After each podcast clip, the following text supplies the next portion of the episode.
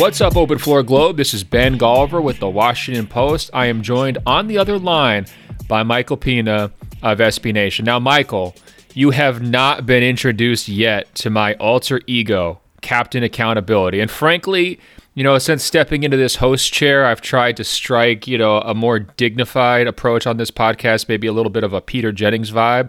Um, but right now, I'm about to lose my mind. Okay. I'm coming in super hot off a Tuesday night game between the Los Angeles Clippers uh, and the Phoenix Suns. And kind of the big headline story from that game was DeAndre Ayton, the number one pick who had been suspended for 25 games for drugs, was making his first game back uh, since the suspension. And the Suns are going through some injury issues, so it actually wound up being like a really good showcase environment. All right.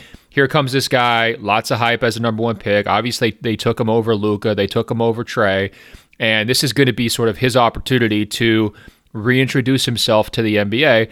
Kind of a low pressure environment. You know, you're expecting them to get killed by the Clippers. So let's see what he can do. I promise the Suns fans who are going to say, oh God, here goes Ben, killing our favorite team again, that I went into last night with an open mind. I promise you guys, I did that. I got some serious concerns, Michael, and it's going to start before the game even began. All right. Uh, Monty Williams does his uh, pregame press conference. It's done. DeAndre Ayton's not even in the building yet. Uh, they got stuck. The, second bus, according to ESPN.com, uh, got stuck in LA traffic. And so, you know, DeAndre Ayton gets there to do his pregame media availability, and he has to explain why he's showing up late because he's on the second bus. DeAndre, you need to hear this, and I don't think anyone in your life is telling you this.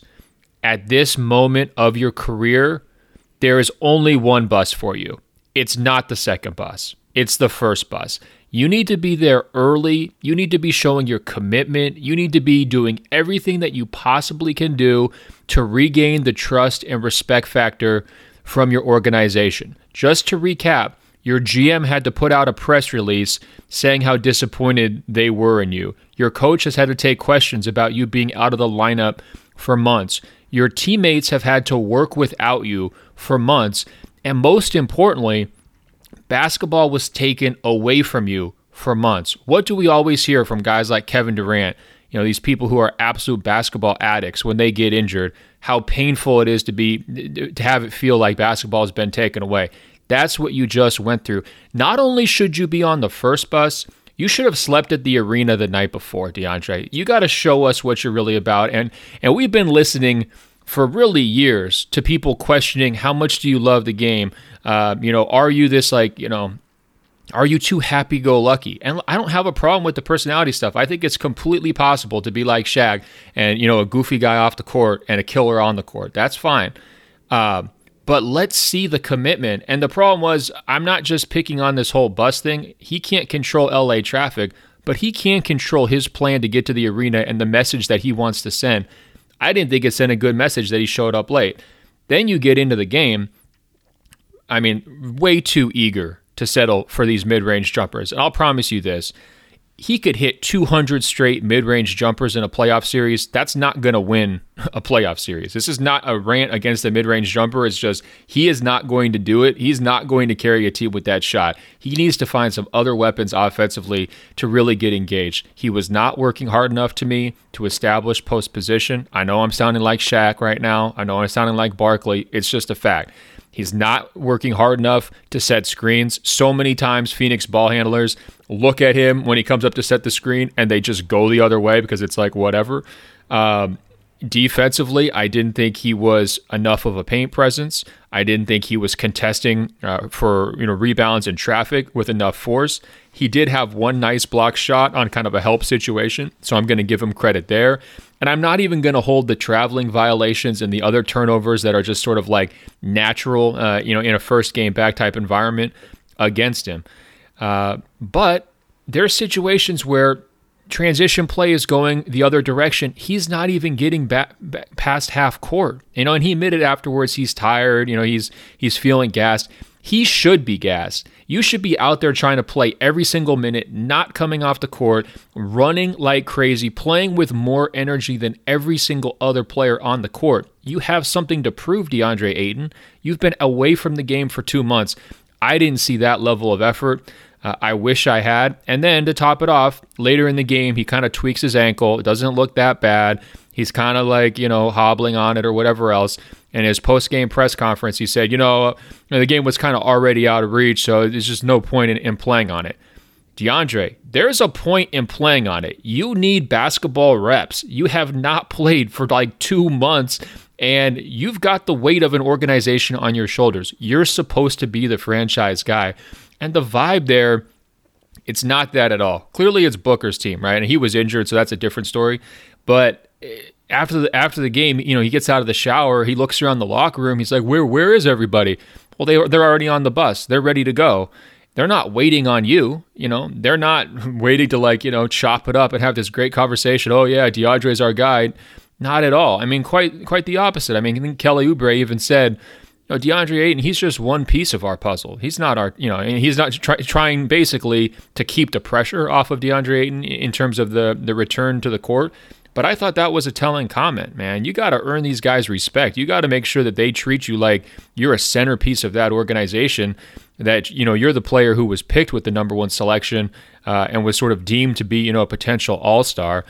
And that's just not the vibe there. It, it looks to me like he's just sort of another guy on their squad. He hasn't found his footing. He hasn't found that respect factor.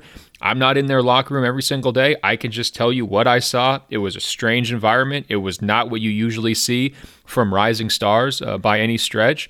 Uh, and even how Monty Williams talked about him, it's like, oh, you know, he focused a lot on his physical gifts, uh, you know, like his his amazing strength and, and, and quickness and agility and all of that.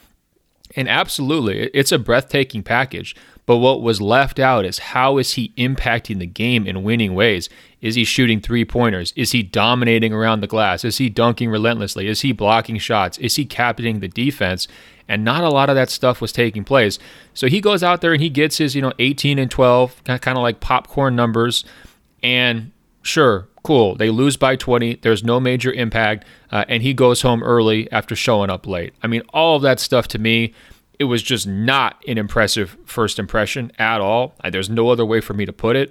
Uh, and I hope that he starts to take some ownership here. He starts to understand the the burden and the responsibility. If he wants to be that max guy on his second contract, if he wants to earn back trust from the fan base and from everybody else, he needs to start carrying himself in a different way. I, I enjoyed every second of that. Uh, I did not watch the the Clippers Suns game. but I was on the edge of my seat. I'm glad I didn't, honestly, because I was on the edge of my seat for that entire rant. So bravo to you and uh, DeAndre. Be better tomorrow. I feel so much better. That was weighing on my chest, Michael. It really was. And I mean, the, the thing that really bothers me about it is I would hate to have basketball taken away for two months. I don't know what I would do. I would probably go stir crazy. Like, I don't have a lot else going on in my life. And for people who are able to, you know, really do basketball and keep a balanced life, I envy you. That's not me. But the idea that, you know, he's basically being locked out of arenas when his team is playing because of that drug suspension, so he can't be there, that would be such an effective punishment. Like if my parents had concocted something like that uh, when I was in middle school, they could have gotten me to do anything. I wouldn't have been able to function, right?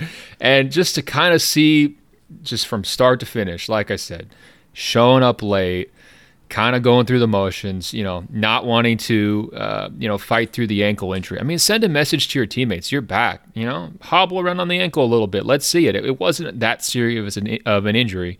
And uh, unfortunately, that's just not what we got.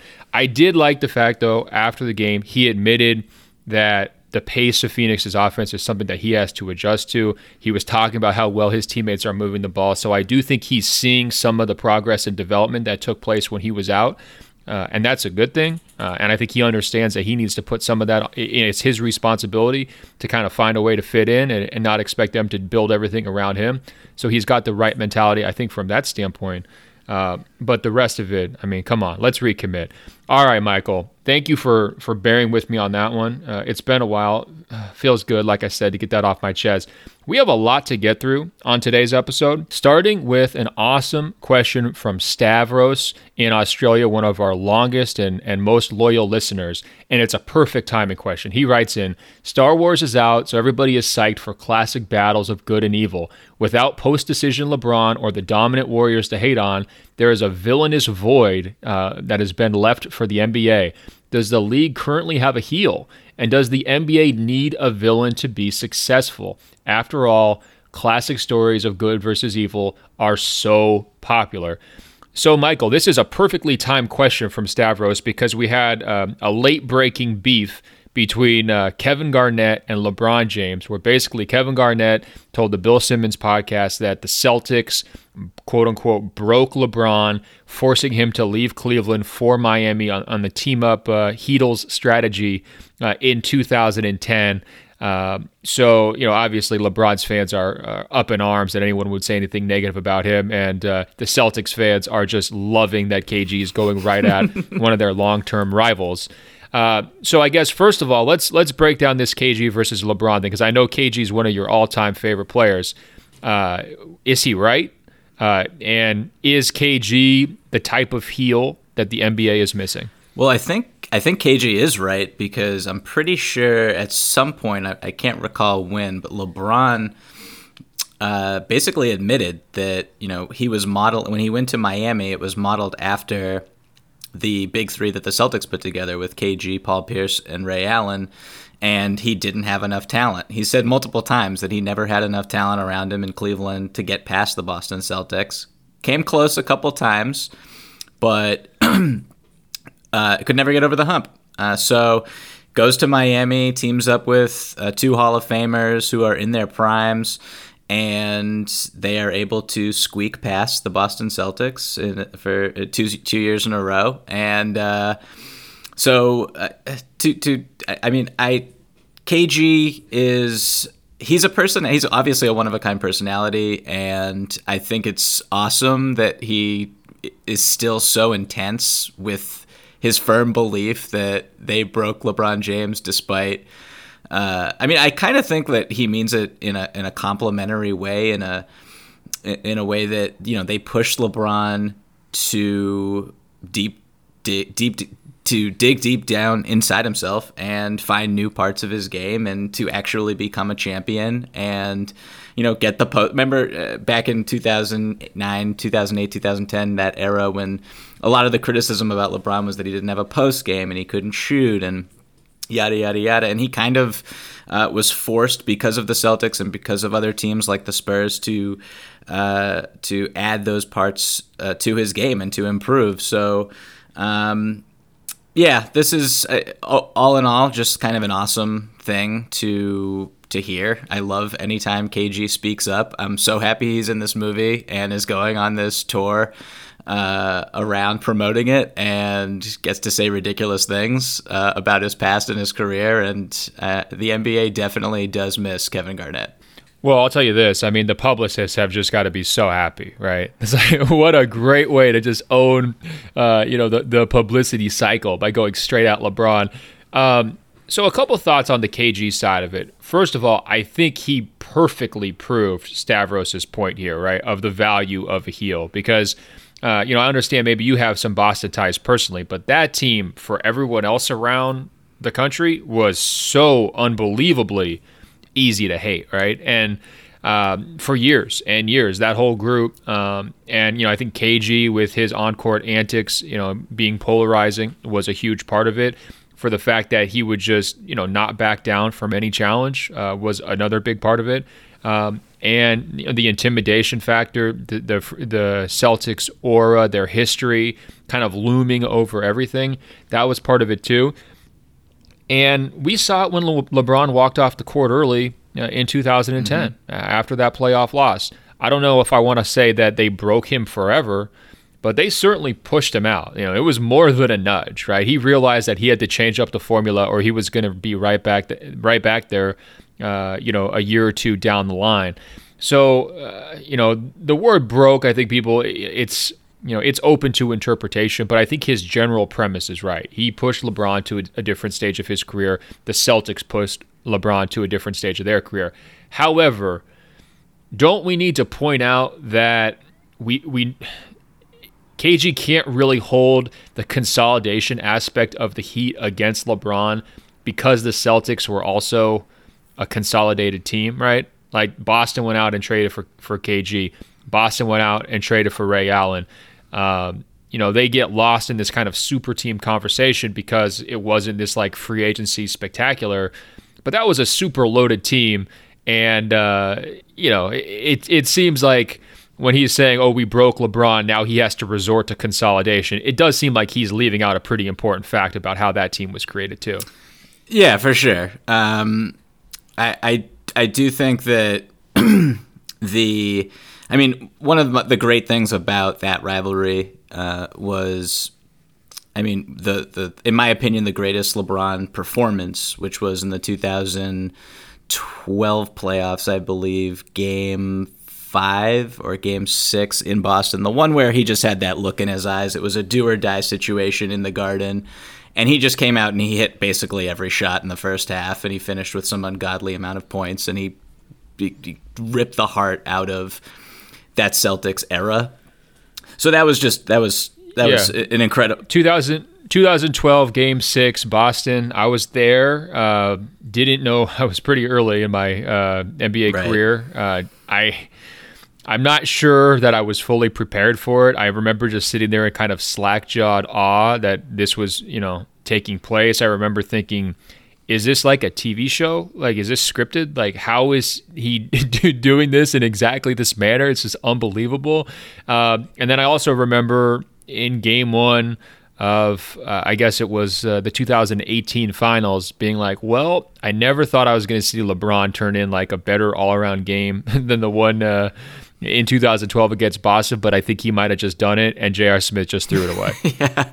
yeah, I was at that game, uh, the game one of the finals, and uh, I'll never forget like the reaction to just watching JR, what he was doing, where I was sitting. I think I was in your section potentially. I can't recall, but uh, yeah, that was momentous. But uh, yeah, the, the, I mean, the the general point here is that the NBA does need villains. They need people maybe not villain is a is a strong word because I personally think KG is just a big teddy bear, just so lovable. Um, but having someone who's able to push greatness to even higher, even higher level, I think that's what the league for sure needs. And we had that with uh, with the Warriors trying to push LeBron. Uh, in and in that particular game, we got a classic performance, even though they lost because he needed to do absolutely everything he could. He knew uh, that he needed to dig deep inside himself and attack on basically every possession.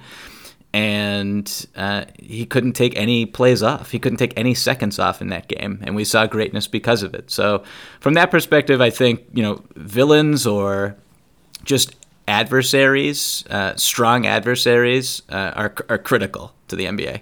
No question. And I'm I'm wondering do we have one right now because I think the most obvious candidate would be the Lakers uh, for a couple of reasons. First of all, they're the Lakers and they've been polarizing their whole time, right? I mean, Showtime, glitz, glamour, all of it. Second, LeBron goes there as a free agent. You know, some people are going to resent the Hollywood move, and then they they force their way into getting Anthony Davis through like the least suave courtship of all time, right? Uh, just absolute brute force in, in getting Anthony Davis there. So this should be the super team that everybody sort of reviles and hates, and the small market fans are are not uh, in favor of whatsoever. And yet the LeBron factor does seem to complicate it because he hasn't spent that much time during his career as the bad guy. There was that brief stretch early in the Miami tenure where he was trying to channel it uh, and, you know, basically, you know, wear the black hat, and it didn't really work for him. And his popularity as he's been aging, um, I think he's getting himself into like sort of a almost a universal respect category from a lot of people where uh, you know, some of the stuff, the bitterness that he faced earlier in his career for leaving Cleveland and all of that has kind of wiped away. And so I guess I'm kind of curious. I'm here in Los Angeles. Obviously, they're very popular here. I mean, do you feel like the Lakers, this version of the Lakers, are now the new NBA heel, or do you sort of get what I'm saying? Where like, yeah, no, they're kind of too much the good guys to be the bad guy, right? Yeah, I mean the Lakers are the Lakers, so when they're good, I think a lot of the country despises them, and and a lot of fan bases are super jealous just because of the attention that they get. With this team, I almost feel like eh, they're a feel good story, like they're getting such great contributions out of players that we we we thought were washed up and completely done uh, Rondo, Dwight Howard, um, guys like Alex Caruso contributing. Um, it's just it's it's kind of cool to see, and I don't think anyone really expected yeah. them to be as good as they've been either. That's the thing, right? They're overachieving too. On top of it, like somehow this like glitz and glamour show is like this overachieving underdog. It kind of doesn't make any sense. I mean, underdog is stretching it a little bit, but they're definitely uh, surpassing expectations even from what you know like educated basketball people thought coming into the season. Yeah. Um, I, can I can I go on to a different villain that I, I think uh, like it's it's just I, I don't know if the Lakers I feel like there is a sentiment and if they continue to succeed that a majority of, of fans around the NBA will start to detest them again. And you know, if they continue this romp throughout the, the regular season and they don't suffer any from any adversity and they can can stay as healthy as possible and you know AD doesn't miss 2 weeks with a sprained ankle that he could probably play on um, then maybe people will uh, you know start to get a little jealous which is is is possible but I right. Don't those those casual fans have to choose though? Do, do they hate the Lakers or are they going to be willing to root for LeBron to get his fourth title? Right? Right. And I think that he's I think he's worked his way into a situation where, like I said, I think a lot of people are, um, you know, most casual fans are pro LeBron at this point, where that wasn't necessarily the case at previous stages of his career. And I think it's partly because of age. I think um, his relationship with his kids definitely helps him for sure. I think the the chase with Jordan, people are always going to be fascinated by that. Um, so yeah, I'm wondering, like, even if they do win 65 games this year, like, are they going to enter the playoffs as the bad guy. I mean, they're certainly an intimidating force. We see them scaring teams kind of time and time here, um, you know, at, at various points uh, this regular season already.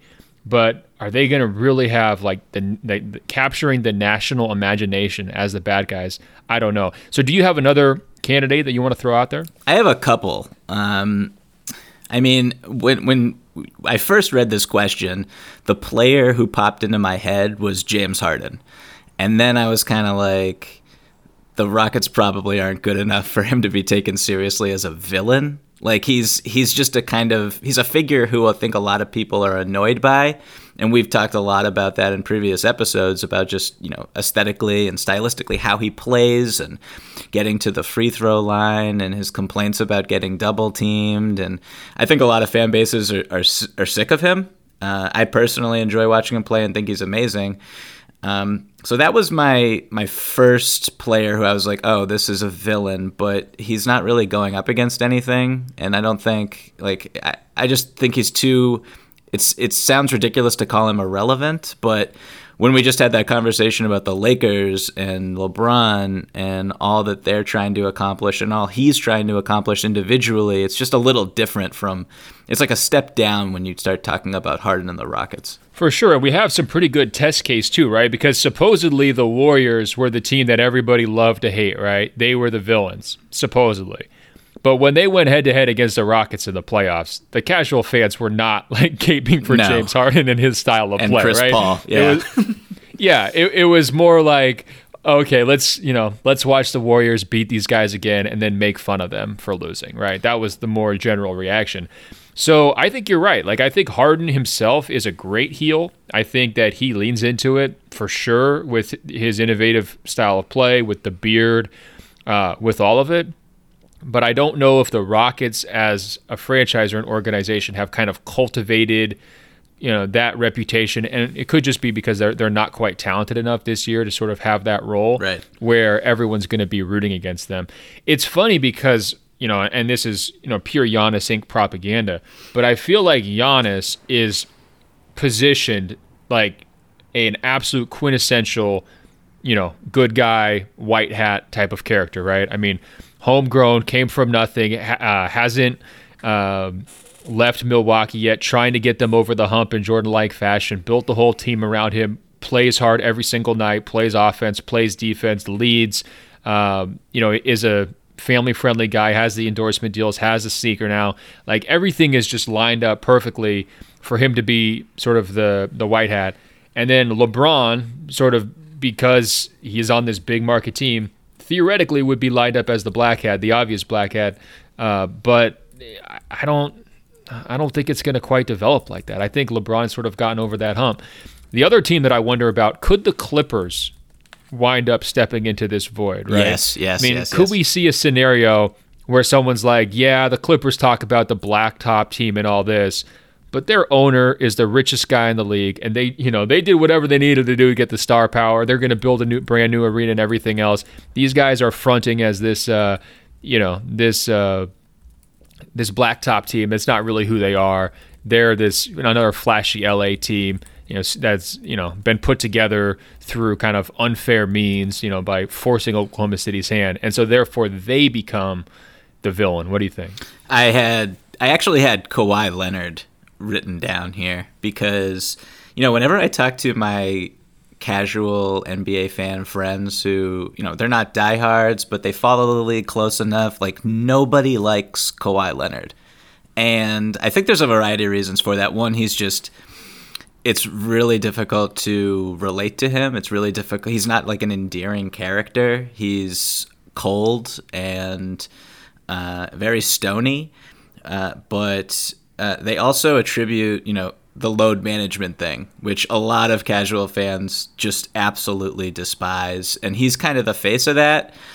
And even though it's, in my opinion, completely justified and he is in the right to do what he wants with his body and his career, he only gets one of those. And also, it worked for him last year. They won the championship. Uh, I can see where fans are coming from who will, you know, turn on ESPN or turn on TNT hoping to see a, a Clippers nationally televised game, and he's not on the court, and they get very upset by that. And so I have Kawhi here as a villain. Now, do you agree with that? No, that's a really good call. I can definitely see um, where you're coming from on that. I do think that the better the Clippers are, the easier it is to paint them as a villain. I I think Paul George has kind of gone both ways. I think in general he's fairly likable, but when he's had some of these postseason moments, I have seen people turn against him, call him a choker, you know, late game, uh, unreliable, and, and those kinds of things. So there is potential, I think, for them to be, you know, in this scenario. I think Beverley is obviously very polarizing, and you know, here locally in LA, he's like incredibly popular. But uh, there's lots of places around the league that hate him. The Clippers are always in the mix, you know, fighting with various teams, usually the Rockets, but not only the Rockets. Um, so I think the bad blood aspect. I think there's some people who are kind of over Doc too. You know, I personally think Doc is just an amazing quote and a really important person from a, just a personality standpoint for the league. I love Doc, but I could see some you know fatigue factor there. So the more I'm thinking about this, if we're trying to set up the evil villain of the 2020 uh, playoffs, I think it almost has to be the Clippers.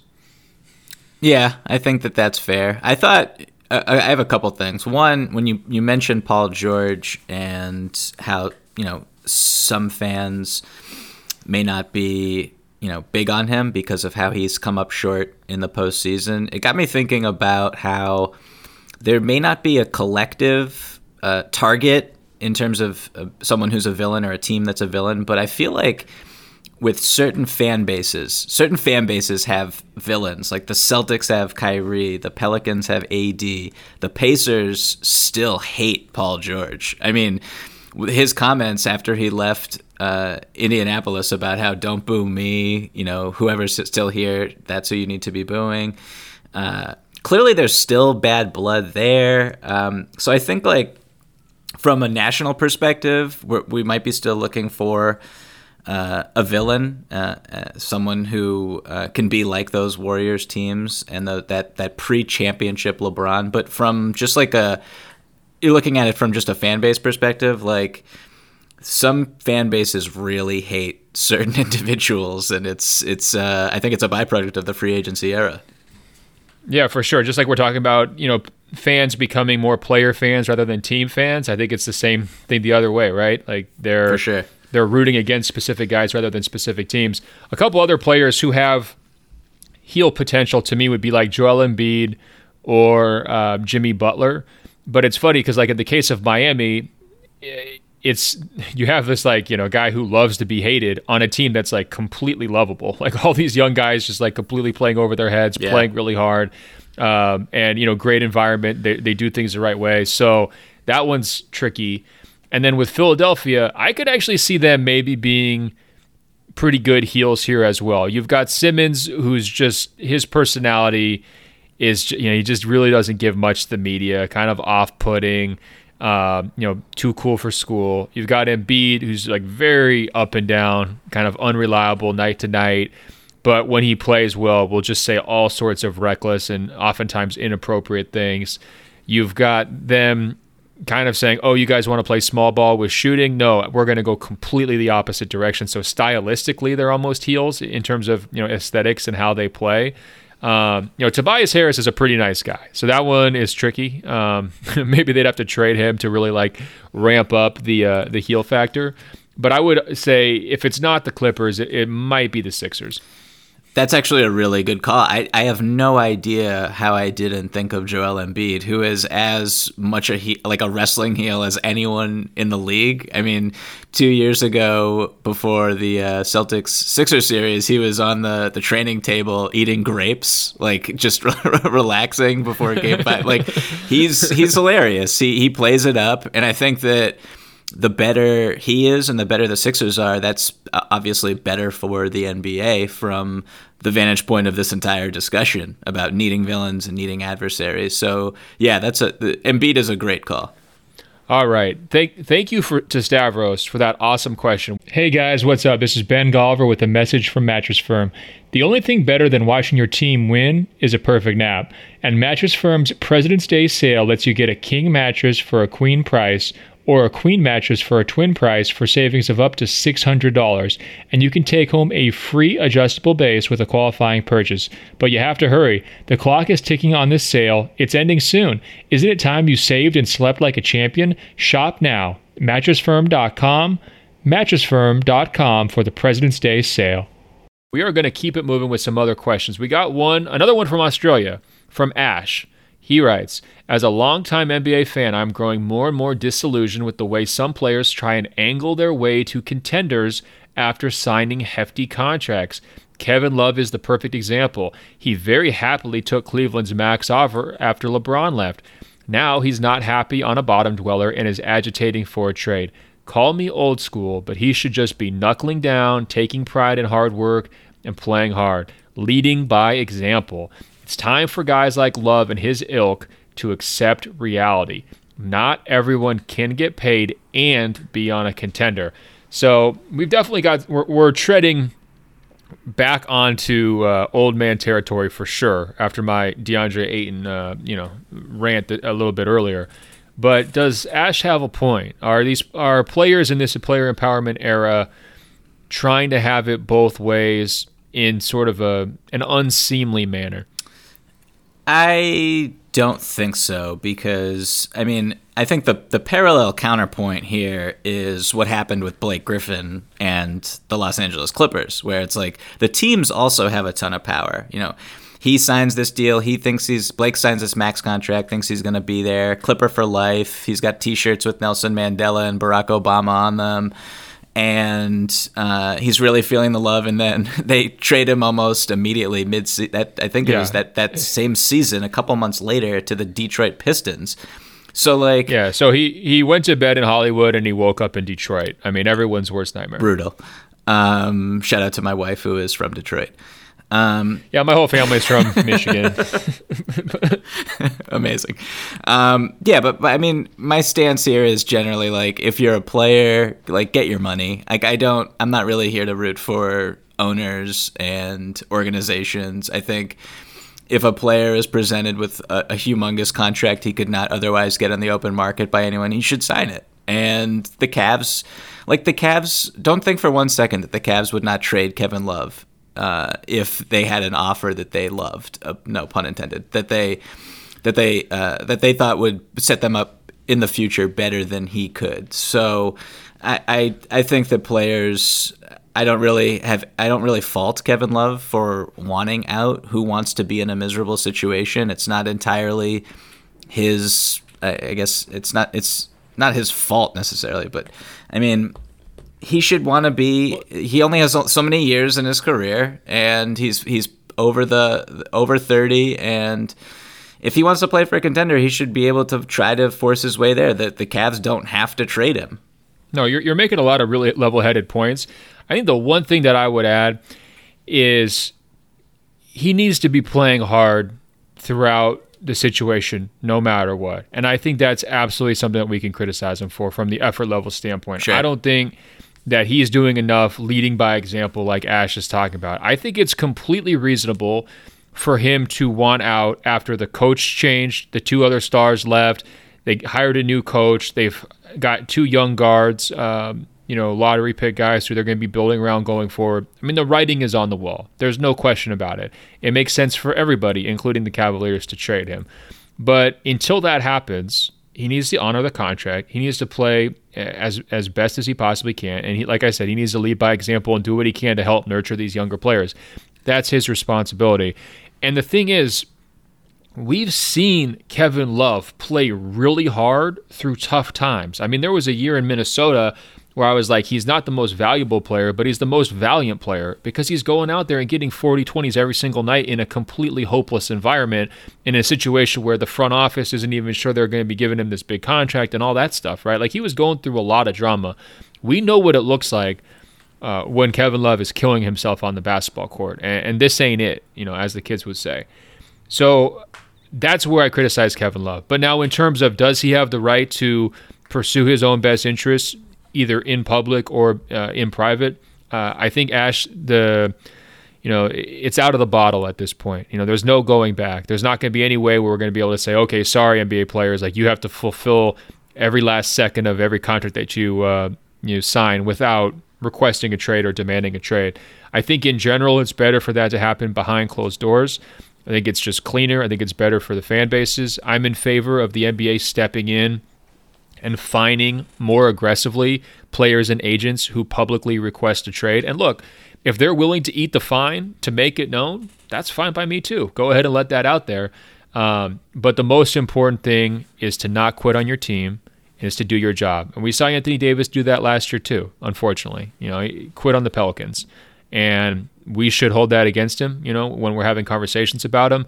And same deal with Kevin Love. I think the smoothest way this gets resolved is if he keeps playing like kind of showcase style, uh, you know, between now and February, I think someone will be more likely to take a chance on him, and I think that's that should be how he views his exit strategy. And if it doesn't work, they're probably going to shut him down early this season, anyways. So you know, there's no harm, no foul.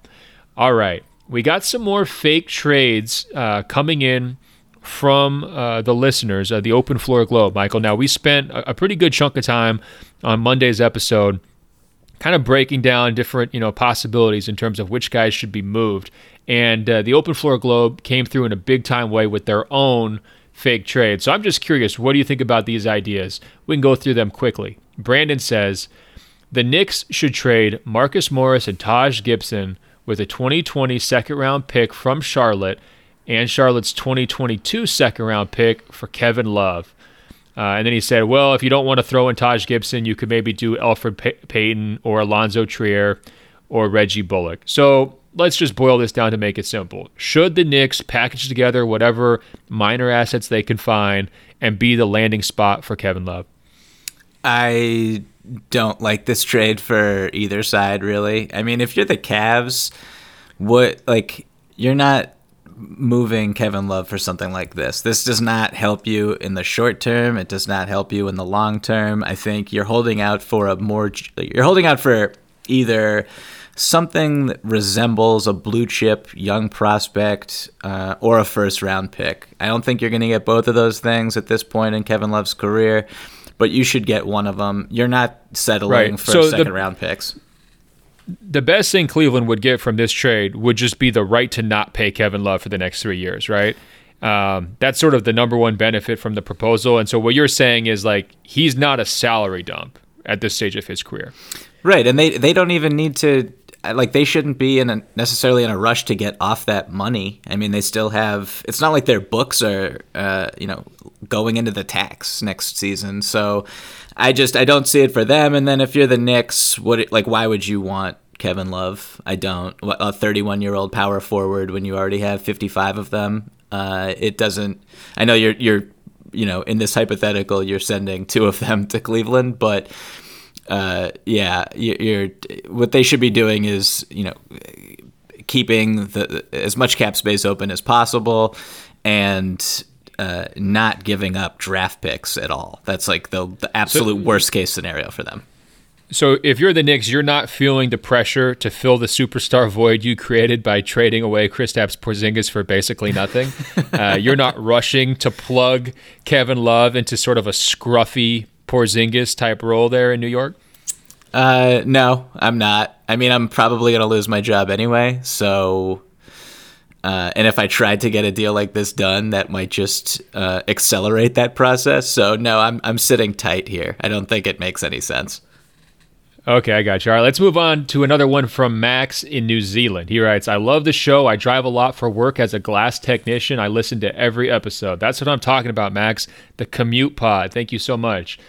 He says, um, I like the trade idea for the Raptors for a reason that you didn't even bring up. And he's referring to my idea of Lowry to Utah for Mike Conley and two first round picks. He says, It's widely agreed that Mike Conley is struggling because he's used to playing with a stretch big man like Marc Gasol, not a diving big man like Rudy Gobert. The main benefits for the Raptors in this trade uh, would be the, the picks for sure but also reuniting Conley with Gasol, you could actually get a better version of Conley than what we've seen so far in Utah. So, uh, Michael, is that any more convincing to you that uh, this trade needs to happen? That my spiciest uh, idea from the last episode is just now going to be a foregone conclusion? I still am not a huge fan, but I was. I mean, when you sent me over this question, I immediately texted you, and I was really upset that we did not catch on to the Conley uh, Gasol reunion possibilities because that angle right there would just make it so incredible. It would just it would be great to see those guys play together again in a competitive environment. I don't think, based on what we've seen from Gasol uh, this season uh, and what we've seen from Conley this season, for that matter, uh, it would really be uh, would really make it worth Toronto's while. But it would be it would be fun to see. Yeah, I mean the only question there is like how long is going to Gasol going to be in Toronto, right? Is this going to be like a 72 hour reunion where they just, right. you know, they're going their separate ways later? I guess uh, that would be, you know, one potential hangup. But I, I like where the emailer uh, is thinking, largely because he's supporting my idea. But he wasn't the only one who wanted to get on in on the Kyle Lowry trades. Gavin writes, it's time for the Raptors uh, to trade Lowry for more pieces so that they can become a nicer landing spot for Giannis when he becomes a free agent. Um, I spent an hour today trying to trade Lowry to the Clippers and the Lakers in the trade machine, and I couldn't get anywhere. So, what other kind of Lowry trades can you guys think of? The most important factor is maintaining cap space for Giannis in 2021. And then he followed up a little bit later with this idea. Kyle Lowry and Rondae Hollis Jefferson for Goran Dragic, uh, James Johnson, and Tyler Herro. And if you don't want to trade Tyler Herro, uh, there's picks involved. And, and Gavin concludes the Raps would get a young piece or two and retain the space for Giannis. The Heat would get an upgrade at point guard and a quality bench piece in RHJ. So, what do you think um, in general about what you would look for in a Kyle uh, Lowry trade and then about this proposal specifically? Well, about this proposal, I do think the Miami Heat make a lot of sense for adding Kyle Lowry if the Raptors are aggressively shopping him. I think the Heat will will listen and maybe even uh, start start a, a, lengthy negotiation for this exact package. Like I don't see them. I don't see Miami really giving up someone like Herro, who I think should be untouchable. I love everything about his game. The fact that he's playing so confidently as a rookie, he has a skill set that is uh, really adaptable in today's league. Uh, and then on the picks front, I just don't. I, I mean, they're the, moving picks is like just almost impossible for the Miami Heat at this point. It might even be illegal. Um, so that's that's a tough one. It's tough to get them to Miami. What did you think about this particular package, Ben? Well, I kind of thought that maybe Gavin is just like the pseudonym for Masai Ujiri, and he's just emailing us like the kinds of crazy ideas that he has to like be able to just like steal quality players from other teams after the whole uh, Kawhi Leonard trade. Because being able to just like sneak Herro in at the end of that, uh, that was kind of the deal breaker, no doubt. Yeah. If I was Miami, I would be pretty interested in this idea and they have a lot going on in their backcourt right now. A lot of positive momentum, a lot of good stories, a lot of great stories for the future. But they are tied to Jimmy's timeline. Lowry could be a bridge there. I like the potential fit between those two. Both hard nosed guys, obviously. I think they have a, a similar worldview in terms of how they approach the game. They're good friends. Uh, Lowry's, yeah, Lowry's spacing off of Jimmy, I think, would would be beneficial. I do think that if you can find a way to use the Dragic contract as a lever to get uh, an upgrade at that spot, you do it for sure. Um, and then the question is just do you have those minor assets that you're willing to part with and that are going to entice Toronto to make a deal? Um, I would not be surprised at all if those two teams come up in rumors as we get closer to the trade deadline. Uh, you know, often or regularly. Like I wouldn't be surprised at all if this is the kind of thing that gets kind of negotiated out in public a little bit. Um, it just it makes a good deal of sense. All right, we got another trade idea from Liam, and he wants the Oklahoma City Thunder and the Boston Celtics to get together. The Celtics would send Gordon Hayward, Memphis's first round pick, Robert Williams, and two Celtics first round picks for Steven Adams and Shai Gilgeous Alexander. So the idea for Boston, I think, would be to fill the void at center, get a potential future star in Shai Gilgeous Alexander, uh, thin the ranks on the wing and, and part with Gordon Hayward and avoid kind of the contract issues that you're going to have trying to pay him and Jalen and Jayson Tatum. Um, and then you'd be cashing out some of your draft assets to I think, try to position yourself for a finals run this year uh, in Liam's mind.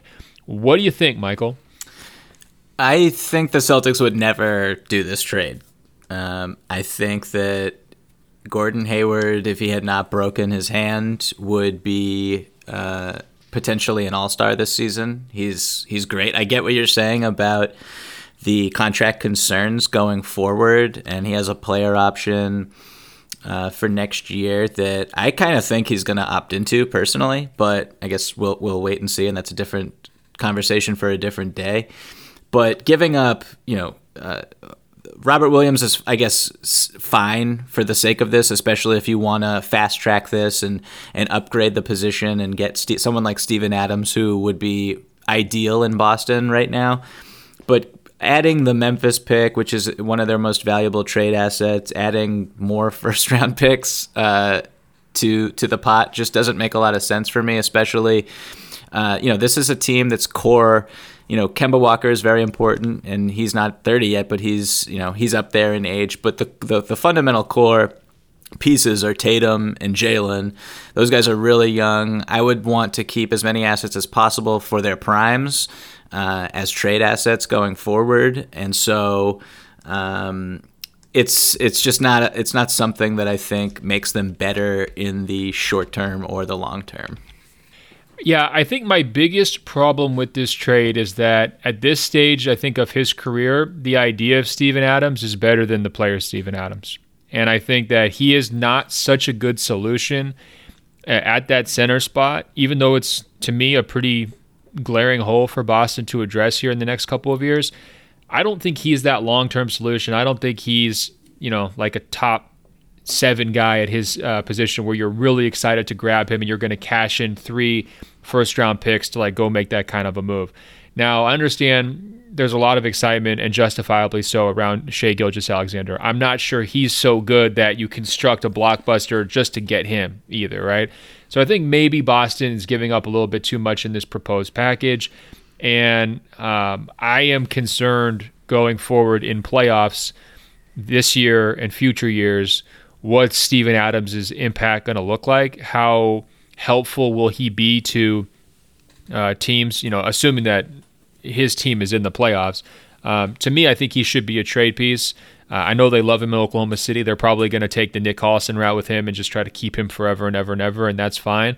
Um, but to me, I just the postseason utility factor is is what holds me back from this deal.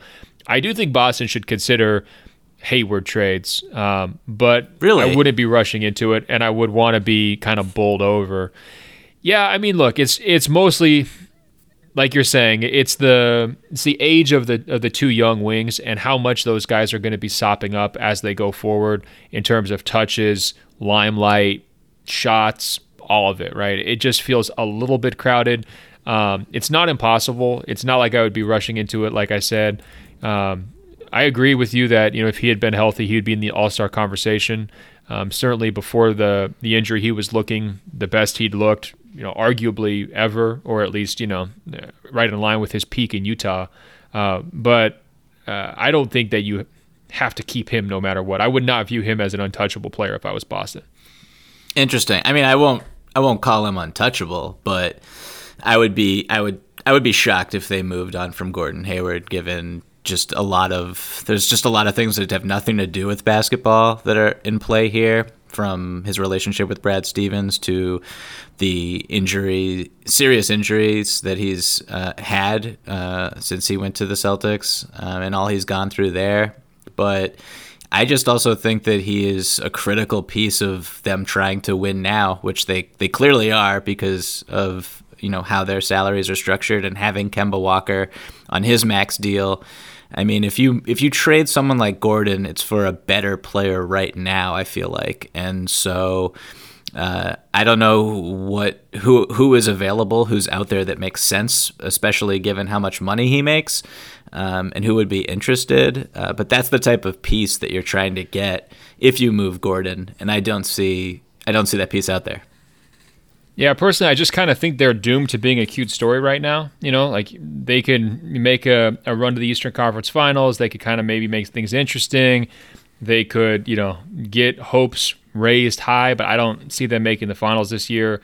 And, you know, heading into next year, unless they kind of rebalance how this roster works, I'm not sure that that would be in the cards for them eh, next year. So that would be my only motivating factor in exploring deals um, but I'm not sure how much interest there would be uh, outside of Boston. I think what you're saying in terms of the the factors that would keep him in Boston, uh, you know, like the, the Stevens relationship and the injury baggage, and you know, trying to like you know consummate how this partnership was supposed to work, and and kind of get it to a healthier, happier place where everyone's feeling like, hey, this was like the right move when he signed there in free agency a couple of years ago. I also just think that like all of the risk factors that have been accumulated along the way would factor more heavily into external teams' decision making process as well, right? Like they're more likely to say, "Oh, Hayward's injury prone. Oh, we'd have to work him in with uh, the other players that we have here, and that would take time." Um, he's not a top five wing in the NBA, so it's not like we're acquiring a superstar. I just think there would be a gap in sort of the the evaluation of his value to a team Boston would just value him more highly than the average suitor would, and I think that would probably prevent a deal. All right, one more fake trade here. We it comes from Sam, a Khris Middleton and Milwaukee Bucks fan who is so glad to hear shade being thrown at DeMar DeRozan. Sam, all right, a man after my own heart. He writes, "What if DeRozan's actually just a throw in for a larger deal? After spending some time on the trade machine, what about this trade for the Spurs? LaMarcus Aldridge and DeMar DeRozan." For Zach Collins, Anfernee Simons, Kent Bazemore, and Hassan Whiteside with the Portland Trailblazers. So in this deal, San Antonio is hitting the reset button hard. They're getting uh, two young, promising prospects in Collins and Simons, and then they're getting, you know, basically contract filler with Bazemore and Whiteside. So that kind of increases San Antonio's flexibility going forward. From Portland's standpoint, they are loading up with a starting lineup that eventually would include Lillard, McCollum, DeRozan, Aldridge, and Nurkic once he's back healthy.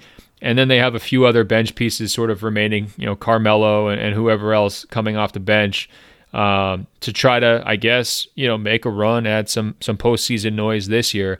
What do you think, Michael? Is this a trade that San Antonio or Portland or both should do? I think stapled to this trade sheet would be a letter of resignation by Neil Olshey if they if he were to actually wow. uh, do something like this. I, like you, I don't think he would ever make a trade like this. You can't move the future of your organization. to very talented prospects uh, for win now guys who uh, you know really don't make sense in a Portland situation that you know isn't really built to win now. Again, could you imagine trying to mesh DeMar DeRozan, C.J. McCollum, Dame Lillard, and LaMarcus Aldridge eh, eh, with like in a couple months to try to upseat the Clippers and the Lakers? Like I, it's just it's it's fruitless. I don't I don't see it at all.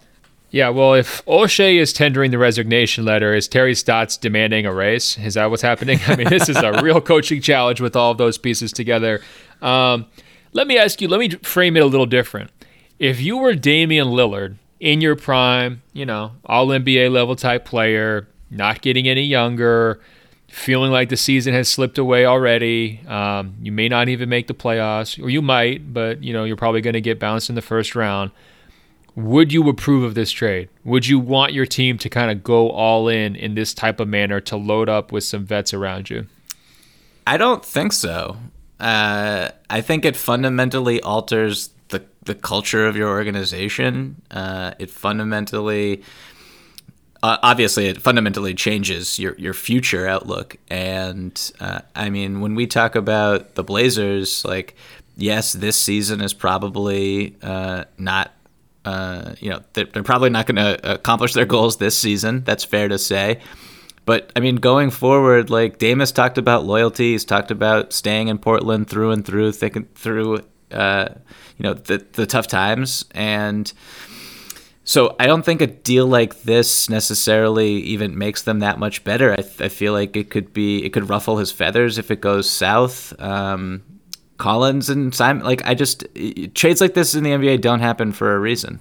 Yeah, I'm not as high as some people on both Collins and Simons, but I agree in principle that now is not really the right time for Portland to go all in. I just doesn't have that sense that like oh they're one move away from something really special, and you're taking on pretty big amounts of risk with Aldridge and DeRozan uh, I think like the fit questions are absolutely there. The age question is there with Aldridge.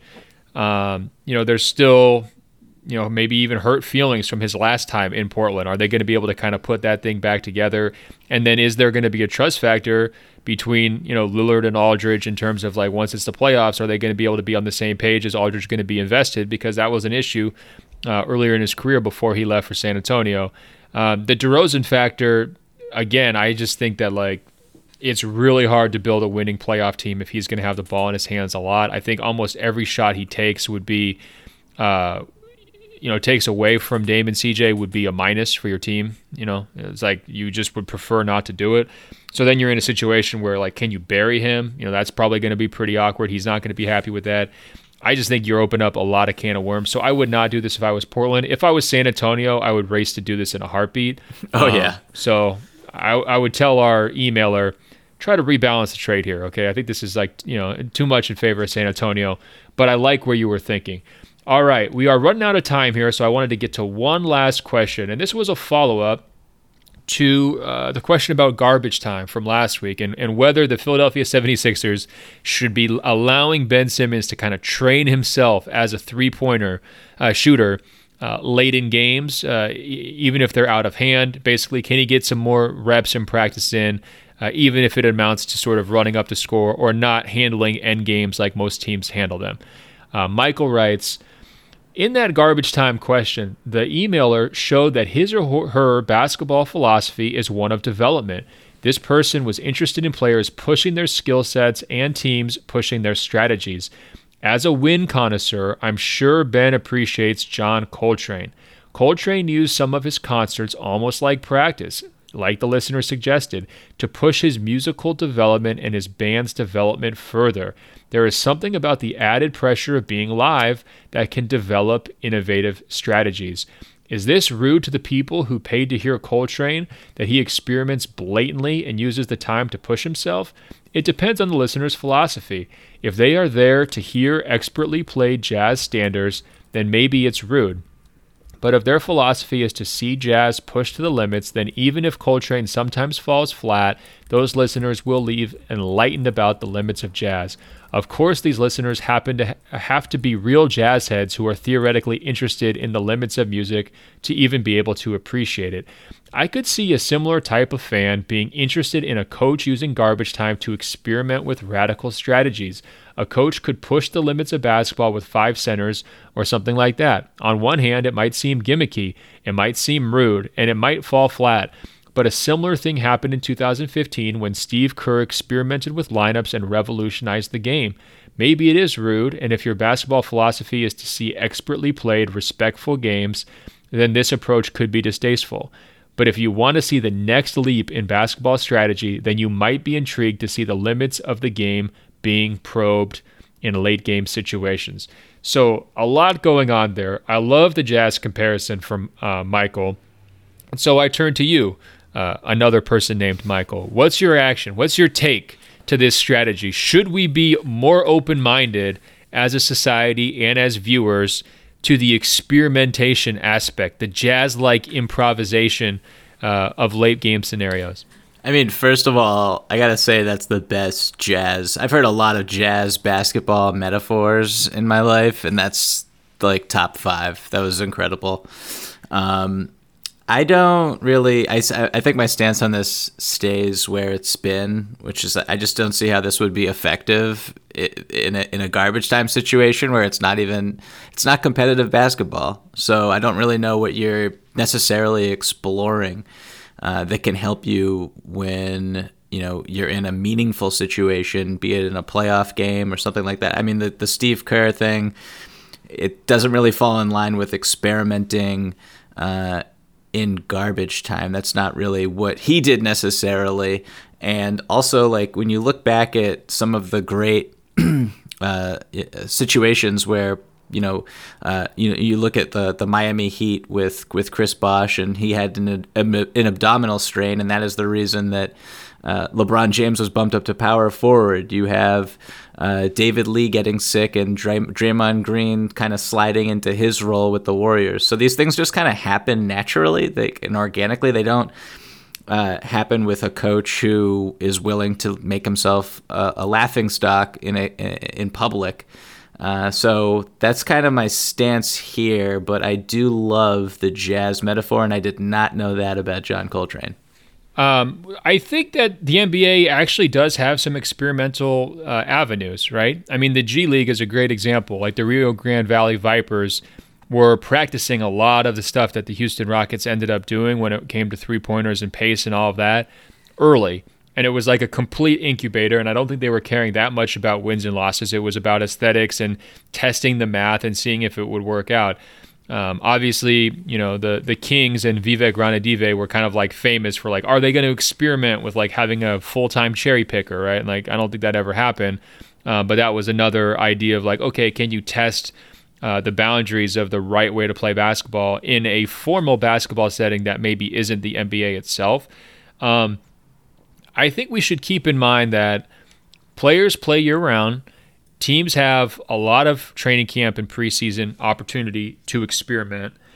We have actually reached the point with lineup versatility where we're not all the way to the end with it. We haven't seen five centers, we haven't seen five point guards, but we're getting pretty darn close uh, to the functional edges of how crazy coaches can get uh, from that standpoint.